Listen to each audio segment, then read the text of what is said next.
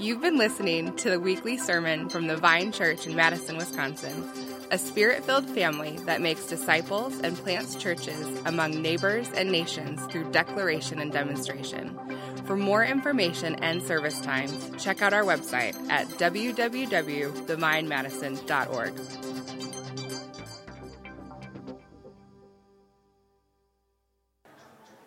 Good morning. Welcome to the Vine. Why don't we go ahead and have a seat this morning? If you're new here, I want to just say welcome to you. My name is Zach. I'm one of the pastors here at the Vine. And uh, I want to say welcome to you. So glad that you're here. Um, thankful for everyone gathered here this morning. It's a privilege that when we can gather together around uh, the Lord's table, um, sing as God has called us to sing helps orient our minds on what is true through song and uh, learn from what God has revealed to us. Well, this week and starting the next coming weeks, we're going to be doing a series that is a little bit unique.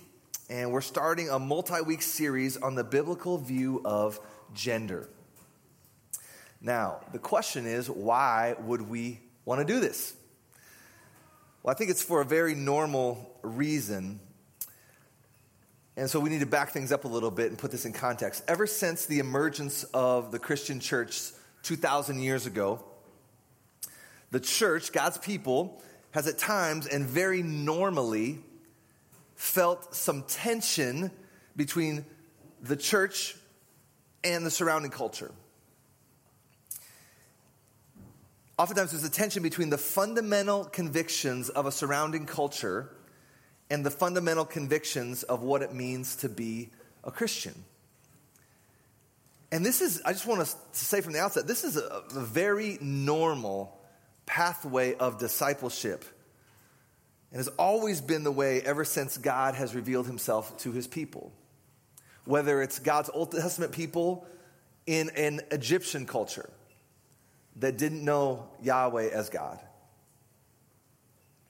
So many letters of the New Testament, we see Paul and, and others responding to Christians on how are they to think about an issue that's flying around in the broader culture. This has always been the case. Very normal for Christianity. Like, we're not the first ones in 2020 to feel the weight of, of this. So if you read the book of First Peter found in the New Testament, you'll see this. If you read the book of Hebrews, you will feel this up close and personal. For example, how should Christians relate to secular government? How should Christians think about a, sexu- a, secular understanding of sexuality? How should Christians think about money and generosity? How should Christians think about parenting? The culture might say one thing, God's word might say another. How are we to make sense of that? Like, this doesn't sound controversial to us, but in an ancient context, in the emergence of the brand new church, in the culture where Rome dominated, the statement, Jesus is Lord, radically controversial. Why? Because at that time, Rome is Lord, the emperor is Lord, Caesar is Lord. So Jesus is Lord is what our Bible says. There's a tension there. So many of our brothers and sisters throughout all of Christian history have been persecuted for making statements that show that they're not citizens of an earthly kingdom first and foremost. And that's, again, that's very normal that we would observe an issue in the culture with profound implications for Christian discipleship and seek to address it, okay? So, with that in mind, thinking about just kind of normal Christian history, we know that there's a lot of controversy in our culture right now with respect to gender. And it's not just Christians and, and, and secular culture. There's, there's kind of controversy for among non Christians as well. And it's not all simple and black and white. I realize that. But the point is, a lot of Christians in this church and, and outside of this church are asking questions about how do we make sense of this issue of gender that's swirling around in our culture. Like my culture all around me saying one thing, I'm not so sure how to make sense of it. I'm not sure what to think. So, for example, our immediate culture of Madison, through the course of the public schools, teachers have received clear directives on how to talk about gender from kindergarten on up. That, that you know, multi page PDF came out and given to public school teachers in the last few months. This is the official policy for what teachers should say to students about gender. It's a doctrine of gender for the public schools. So, this is kind of where the rubber meets the road. If you're a Christian teacher in the public schools, how do we make sense of this? Culture might be saying one thing. Well, we should be asking, what does God say about this? And so I want to know and I want to live in light of that. It might show up in your workplace. There might be a, a work wide celebration of a certain view of gender, and everyone's asked to get on board with this. How are Christians to think and res- about this and respond? That's why, that's one of the reasons why we need to do a series like this. It also has to do with how is the family structured? How is the church structured? What does it have to do with that? This conversation is happening all over the place in Christian circles. It's framed as a debate between complementarians and egalitarians. Now, if you don't know what those words mean, that's fine. Don't, don't sweat it. But the question is what, what does the Vine Church believe? Why do we believe it? What should it mean for family life? What should it mean for church life? So, we're going to be talking about these things as well in the next few weeks. Are, are men and women fundamentally the same and interchangeable? How we seek to find the answer to that question will have many implications for how we do family life, for how we do church life, how we think about engaging our culture. And, and the challenge is we may be tempted subtly and not even aware of it to just look at what the culture is doing and then simply just copy that. So I think it's clear that we need to have a series like this. So, one more piece of introduction and then we'll get into it. This Sunday, if you're visiting, I want to just give you a heads up. This is not how we typically do sermons at the Vine. Um, I'm gonna simply, like, typically what we do is we just get into what the text of the Bible says, we unpack it verse by verse, and that's what we've been doing for almost 10 years now. And that's, God willing, what we will continue to do. But I'm gonna do something a little different this Sunday. And I feel deeply that we need to have certain, I, I think I would call it Christian worldview foundations laid in place to make sense of a Christian understanding of gender. So this morning, I'm just going to simply give us four, and there's more than four, but these are just the four that I think are really important. Four convictional worldview statements for Christianity as it relates to this issue. So if you're visiting this morning, this isn't this is normally not what we do, and it's not what we're going to continue to do. But I think it's really important in this kind of, kind of kick off this, this series in this unique way. We have to lay the foundation. If we don't lay this foundation, any discussion of gender or Christian worldview of gender just won't make any sense.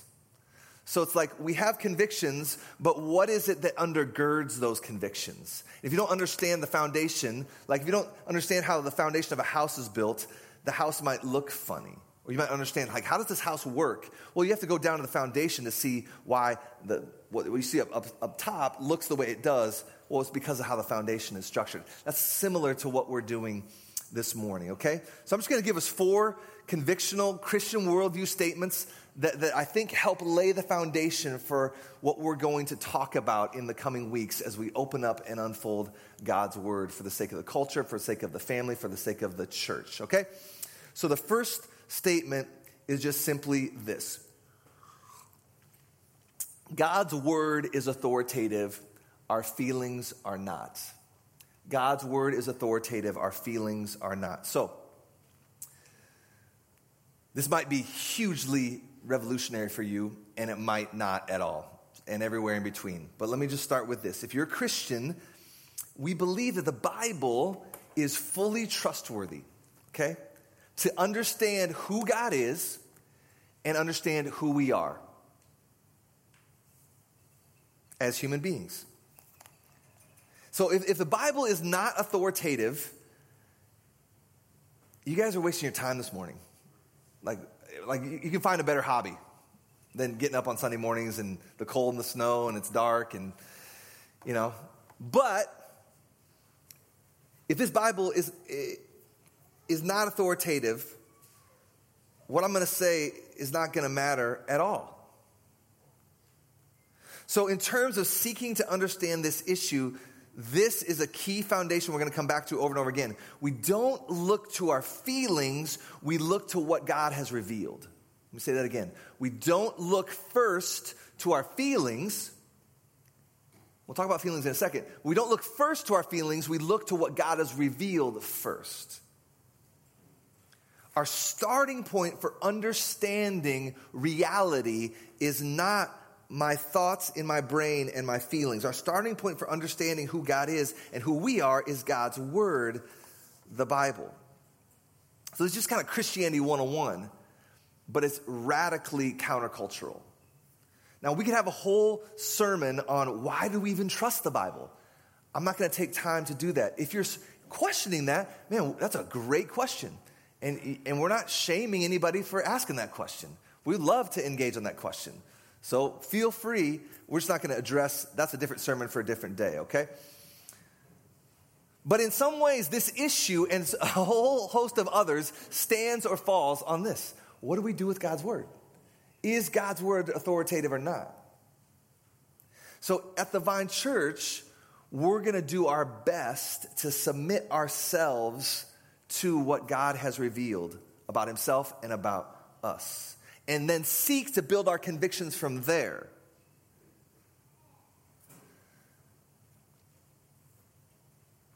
Instead of what are my convictions that I find up here, and then try to shove those into what I find in the Bible.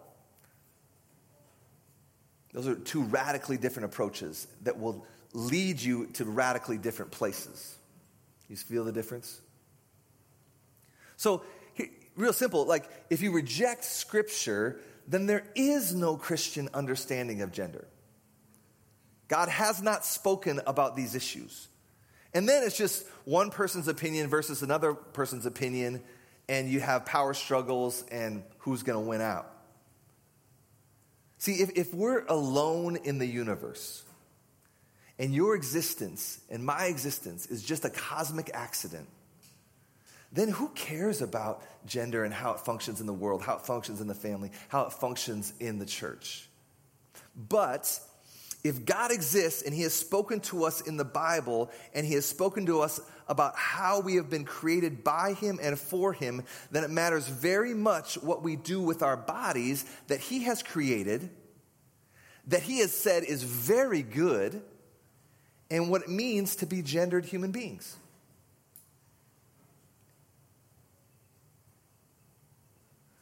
So that's why we're starting with the authority of God's word this morning and not the authority of our feelings. See, if we're just a cosmic accident, then why not just start with however you feel? However you feel internally, and then just try to fit your God into that. God's just a figment of your imagination anyway. So, in the end, who really cares what you do with your own personal body that you find yourself in? But the Bible makes a radically different claim from that of our culture. You're not a cosmic accident. You're not a cosmic accident. You're not alone in the universe.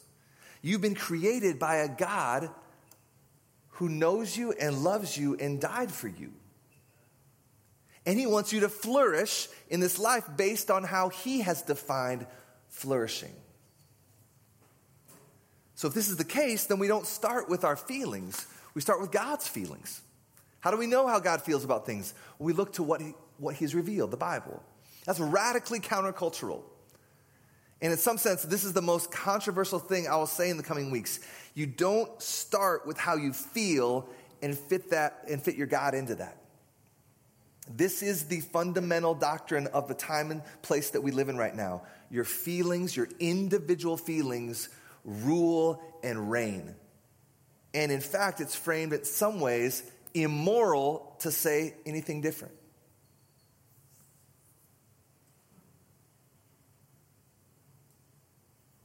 So, said simply, how you feel is not the God of your life. God is God, and we need to see our feelings not as the ultimate arbiter of truth in the world. Now, that's not to say that your feelings are unimportant. I'm just saying they're not ultimate. God wants us to know that your feelings, what goes on in your head, and how you think of things, and the feelings that you have subjectively, are not ultimate. Your feelings are important, instincts, in, intuitions, desires. Those are not always bad things, but they're not the ultimate decider on what is true and what is false in the world today. See, we have to assert this with all clarity that if we start with our feelings, what our feelings tell us, we're probably going to have a hard time following God unless you've just made God in your own image. Like if your God never disagrees with you, how do you know that you're not just worshiping yourself? Footnote Tim Keller. Because here's the deal God, oftentimes in scripture, you'll see it, and, it, and if you're following God, you'll, you'll feel, feel it in your own experience. God calls me to do things that my feelings tell me, wow, that's kind of freaky, that's kind of scary. I'm not sure I want to follow God into that. So, enough said there. Number one, God's word is authoritative, our feelings are not. Number two, and I'm going to speed up here, so fret not. Number two, this is a discipleship issue, not a political issue. This is a discipleship issue, not a political issue. Now, there may be overlap with whatever's swirling around in politics. In Christianity, sometimes, like, we'll never say that we're a church that's apolitical. Like, that's impossible because we live in a context that is political. And sometimes the Bible is going to address things that just so happen to be political issues in our day. But just know that's not intentional. We're not chasing politics, right? But it just so happens we live in a culture that has made the gender issue a political issue.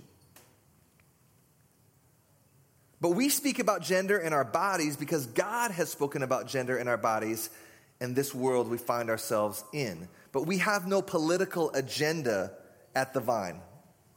Okay? But we do have a discipleship agenda. All right? Given to us by King Jesus. So I want to say this from the outset that we're not approaching this series from any type of culture warrior standpoint. Right? I have very, very, very little interest in social media beefs and or the attention grabbing faux outrage of our culture that makes billions of dollars capitalizing on stirring up people's anger. We're not interested in any sort of culture war. Christians don't go to war with our culture. Christians seek to speak the truth in love and live lives of loving sacrifice in front of an onlooking world. But that doesn't sound like culture war to me. But we do care very much about what God has revealed about himself and those he's created. We, we, very, we, care very much about what God says in the Bible. So we're constrained by God's word to understand what he has revealed. So that's the burden that we have in this series. Number two, this is a discipleship issue not a political issue. It's a discipleship issue just because God has given us bodies. We're going to talk about this in the next couple weeks with clarity. God has created bodies, and He said that they're very good. And He says, He calls us to honor God with your body. See 1 Corinthians. So, this is a discipleship issue. Number three, persecution of Christians is very normal. Now, I know if you're like me, some of you, this isn't an issue. For some of you, it, it's starting to, like, you're starting to sweat a little bit. Even me just bringing this stuff up. There's tension in our culture. You, you hear what I've already said, and you may just feel that tension in your body a little bit. If you're a visitor, you might be thinking, what kind of church is this? Like, where, is it, where, where are we going with this? It's okay. And you know what could be at stake for you with these issues in the future in terms of your job, maybe some of your friends. It's already happening in our culture. There's been lots of examples in the last decade about how our culture is moving strongly one way with a, do- with a dogma, with a doctrine that is becoming more and more concrete. But I want to strongly remind us this morning if we don't make sense of this, we're going to have a really, really hard time. Being weird in the eyes of the culture is normal. Being marginalized is normal for Christianity. And if that feels abnormal, then maybe the problem is us and our desire to be seen as Christians who are cool, Christians who don't fit the stereotypes, Christians who know how to fit in. But here's the deal the culture is moving rapidly in a direction where it won't matter how cool you are, it just won't matter a lick. It won't matter how good a beer you know how to brew in your home brew at home. It won't matter if you drink all the right whiskeys in a responsible Christian way. You know, it won't matter if you like post all the right stuff on, on Facebook. It won't matter if you hang out in all the right, right places and know how to have all the cool conversations and know how to talk the language of all the cool TV shows that everyone else is watching. Won't matter how hard you cheer for the Packers. It doesn't matter a lick if we don't toe the line on the new rigid fundamentalism of our surrounding culture. We're headed towards, now there could be nuance here, I, I grant you that, but I think in general, we're heading towards, I could be wrong, I'm not a prophet, in our lifetime, we're heading towards a zero tolerance policy on the culture's dogma, doctrine of gender.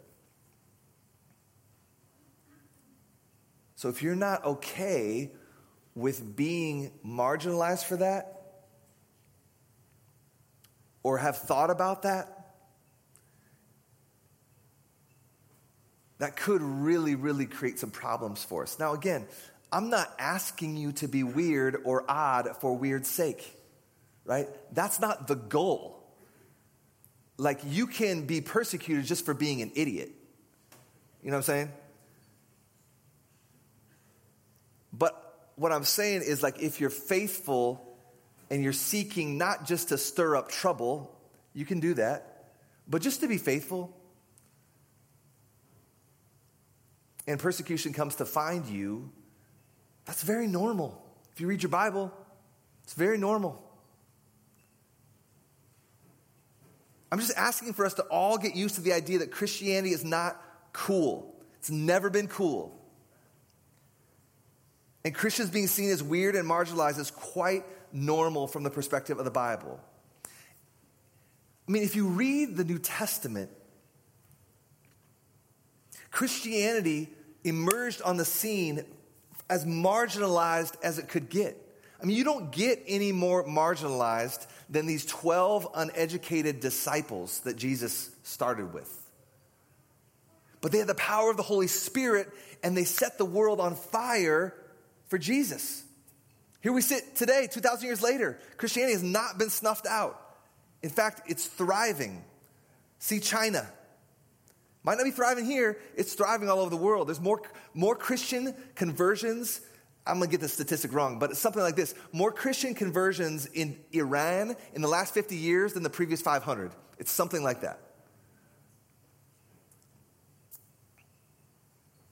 The church is thriving on the margins in Iran and in China. So persecution is normal. The Holy Spirit brings power from the margins as people are desperate for Him.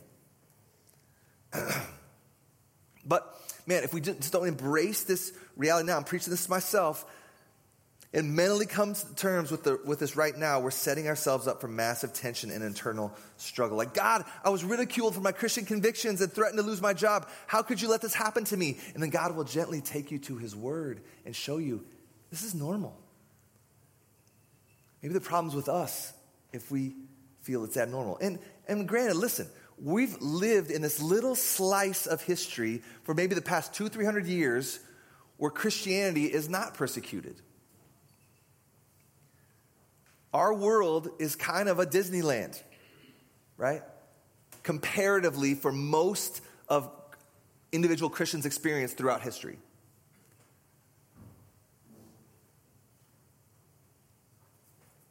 But all this to say, this, the sky is not necessarily falling. But we should recognize that where we live or where we have lived in our lifetime, where Christianity is not necessarily on the margins, is unique. It's unique. It doesn't have to be all doom and gloom. This isn't a doom and gloom sermon. I want you to be ready, but oftentimes history is not linear.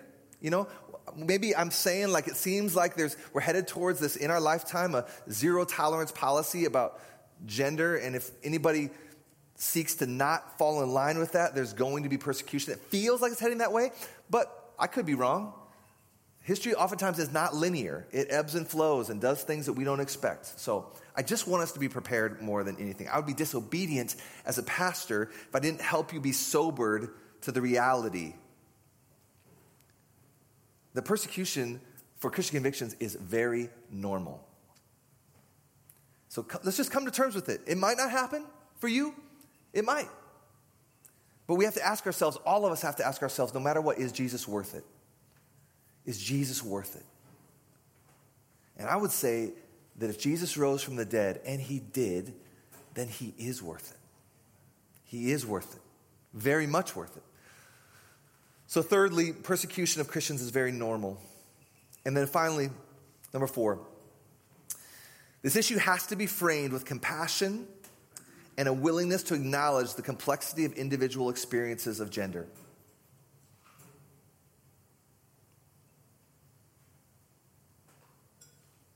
I want to acknowledge that a lot of what I've said probably sounds pretty black and white. And there's a time to talk that way. I talk that way maybe a majority of the time from up front. But I want you to know that in my life, in my own experiences, in my own relationships, I know that this issue, whether it's how does gender work itself out in the family, how does gender work itself out in the church, how does gender work itself out in culture, how does gender work itself out for those that are, are unbelievers, I know that is complex. It's not simple. That doesn't mean truth can't come to bear, but what it does mean is that as we approach this issue, we have to approach it with compassion. We have to approach it with listening. We have to approach it with sensitivity. Like if I was talking to someone this morning who is experiencing gender dysphoria, meaning someone who honestly feels like their, their, their physical genitalia does not line up with their feelings their body like they're trapped in the wrong body. That's a very common experience for a small slice of people in our culture. If I'm talking to that person, I'm not just going to say, here's A, B, and C of the Christian worldview. Okay, get over it. Like, that's, that's not appropriate. That's not loving. That's not listening. That doesn't mean that I'm going to bend on my convictions but it does mean that how I frame those convictions is going to demand wisdom and probably some type of a relationship and building trust, right? So finally, I just I want to make sure we get that. This is this is stuff is complex depending on who you're talking to and the context that you're in. And so we need to embrace that. I just don't want us to, here is a stereotype I don't want us to fit. That, that we're just like the beat the people over the head with the Bible kind of Christians and just get A, B, and C in line and then you're good and what's your problem? Most of you in this room, though, don't struggle with that. I know you. most of you in this room, thankfully, have the humility of understanding that that's not how we relate to people that have different convictions. I think a lot of us, myself included, could receive a challenge for you're doing a great job on the listening and the building relationships. Where does truth come to bear? So there may be a spectrum there of grace and truth, and Jesus calls us to find the middle and live there. And that's hard. So, what are we going to need? We're going to need prayer. We're going to need prayer, like walking with the Spirit. God, would you help me figure that out? I mean, that's just as Christian 101 as it gets. Lord, I want to live grace and truth in the surrounding culture that, that, that, that I don't know how to make sense of at times. Lord, I want to live grace and truth. I want to live courage and compassion. Help me figure that out, God. Help me figure that out. So, hey, let's pray that way in the coming weeks. Okay? Would you pray that way for me? Would you pray that way for your friends and your family and your city group? Um, we just all need to be praying this way. Let me review. Number one, God's word is authoritative. Our feelings are not. Number two, this is a discipleship issue, not a political issue. Number three, persecution of Christians is very normal. And number four, this issue has to be framed with compassion and a willingness to acknowledge the complexity of individual experiences of gender. Finally, I wanted to just real practically, um, we've created a new channel on Slack for this series. If you're new to the church, Slack is just our online communication network. If you're a member here or maybe a regular attender, you're probably on Slack. And so if you want to get on Slack uh, and, and you're going to make this church your home, we really encourage that. You just can sign up on our website for that. But for those of you who know how to use Slack, uh, you can just go on the, cha- on the left hand side where you look at all the different channels and hit the plus button you'll see a, ch- uh, a channel that says, um, I think it says Gender Sermon Series. And we've created that as elders so that in the next, whatever, it'll probably be six to eight weeks, if things come up that you have questions about, we want that to be a forum for you to ask elders questions about anything and everything that um, might get stirred up in this sermon series. Okay? And so we, want to, we just want to, you feel free to ask questions that you have. How can we help you? How can we help you understand? How can we um, walk alongside you in this? Because we're going to be going lots of different places. Like, what is marriage? What is the family? Men and women in the church, you know, and what does all that mean? So, there is that Slack channel for your help. Let's pray together. Father, thank you for your word and the authority of it and how you've lovingly given it to us because you love us. Father, I pray that we would embrace you in these next few weeks as we seek to um, understand what you have said about how you have made us and our identity as, um, as human beings that have bodies.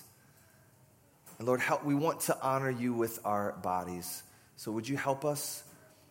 Lord, if there's folks here today that um, have questions about this, I pray that you would just help us all engage this issue with, with courage and compassion, with grace and with truth. And um, maybe for your glory and for our joy. In Jesus' name, amen.